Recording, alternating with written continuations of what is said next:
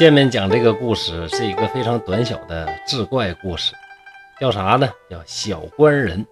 这个小官人就是指一个小小的官儿，但这个小小的官儿不是指他品级低，九品芝麻官儿不是那意思。讲的是什么呢？真的是一个小小的人儿做了一个小小的官儿。有这么一个老太史，太史是啥官呢？其实就是记录历史的官儿嘛。像西周啊，春秋的时候就有这个职位，就叫太史。一方面呢，写史书，起草各种文档。国家的典籍档案管理呀，以及天文历法等等啊，就管这事儿。明清之后，这些活儿都给谁了？就给这个翰林院了。所以这翰林院里边的翰林呢，就称他们为太史。那时候人呢，都特别喜欢用古名，用古代的官名呢，显得特别高大上。比如说，你管兵部的就叫司马，就举人呢都不叫举人。叫啥呢？叫笑脸，哎，就这意思。说这位老太史，或者说老翰林吧，白天呢就躺在书斋里边看书，忽然看见呢有这么一支小小的仪仗队，从屋子角落里边走了出来。这小小的仪仗队呀，都是那小人儿，特别小，小到什么程度呢？就他们骑的那个马，就像青蛙那么大，小人儿呢。就像手指头那么细，哎，就这么大的小人儿、小马。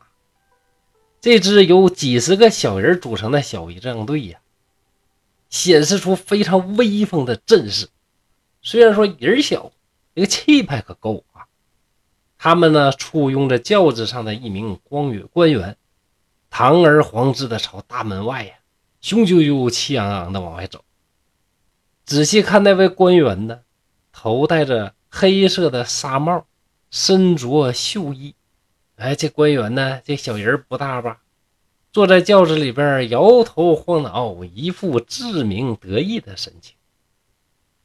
这老翰林一看呢，有点不相信自己眼，是不是我这大白天看书看困了，做梦啊？再不就是我这眼睛花了，看的都是幻觉，咋回事呢？要揉揉眼睛呢，仔细一瞅，没错啊，确实有这个小仪仗队，确实有那小官确实有那个青蛙那么大的马呀。难道说这小人国和大人国的世界没啥区别？也有当官的，这当官的也像咱们这样这么牛叉吗？正当老太史怀疑自己看错的时候啊，哎，来了一个小人给走过来了，急忙忙的呢就过来，拿起一个毡包。多大呢？哎呀，也就是拳头那么大吧。按比例来讲啊，大家想，那小人儿啊，才手指头那么大，而这包呢，像拳头那么大，那比例呢，也够惊人的了啊。呃，也就是说呀，对于这小人来讲，这应该是个重礼呀，很重的。这小人拿着这个拳头大的毡包，径直走到老翰林的床前，口中就说呀。大人呐，我家主人有一份薄礼，敬献给太史大人。说完，他端端正正的站在老太史对面，但是呢，就不把这礼物拿出来。过了一会儿呢，他自己笑着说：“哎呀，这点小东西，想来太史您拿他也没什么用处。哎，您看能不能赏赐给小人我呢？”这老太史啊，也没多想，就对他点了点头。小人呢，便非常高兴地拿着东西走。从此之后，老太史啊，再也没见过那些小人儿。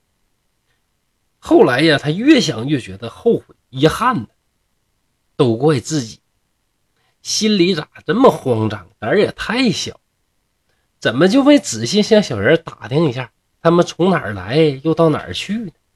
也没说问问那小官人姓什么叫什么，在小人国里边。是个啥官呢？故事讲到这儿呢，就结束了。很明显，故事虽然短小，但里边确实是有寓意的。那究竟小官人的寓意何在呢？网上呢有一些说明写的非常扯淡，在这儿呢我就不引用了，说说我自己的看法啊。在封建时代，那当个官儿那老牛了，对不对？那个威风，那个气派，大家看那时候打官司，当官的搁上边一坐，那底下打官司的老百姓呢，那跪在地上，脑袋得贴地上，那匍匐在前呢，根本就不是对的。在那时候的官场当中啊，基本上啊都有这个送礼行贿的这个这个情况。明清地方呢，就是经常啊就以叫探镜这个名，向中央六部的司官呢公开的行贿。探镜的意思啥意思？炭呢就是烧火那个炭，意味着冬天给上级长官取暖，哎，贡献的那个钱。到了夏天呢，自然相对应，冬天叫炭镜。啊，那夏天就要降温费呗，就是冰镜，意思啊是给领导防暑降温的。除此之外，还有别镜啊，就特别的这个敬。所以说呢，这种事儿啊，都已经形成了约定俗成惯例了，也没人管，也没人揪，大家都认为是理所应当的。所以啊，见面呢就得送点礼。这小小的官儿经过老太子面前的时候，还特意派人呢去送了一个礼。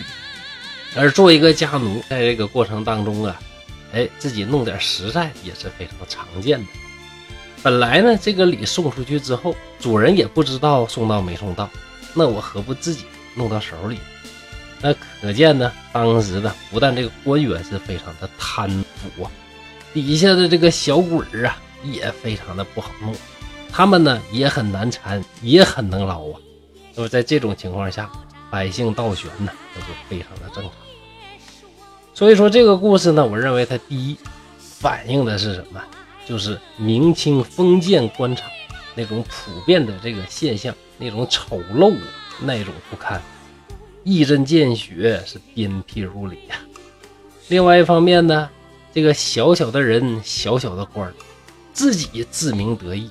以为自己非常了不起，殊不知啊，在真正的大人面前，你只不过是一个小小的蝼蚁而已。那这个呢，就是我对小国人这个故事的分析，是不是正确呢？哎，我认为，就是再牛的专家，他也说不出来。为啥呢？谁也不能把蒲松龄叫醒，问问他是咋回事对不对呀？所以，任何人的分析啊，都有各自的道理。不能说谁就是对的，谁就是错的。一万个人的眼里边呢，有一万个哈姆雷特，就是这个道理。所以说嘛，虽然说有好多的大神呢、高手在讲《聊斋》，那我呀还是想讲讲自己心目中的《聊斋》。希望大家能够支持我，让我有信心把东北话去说《聊斋》故事做下去。谢谢大家。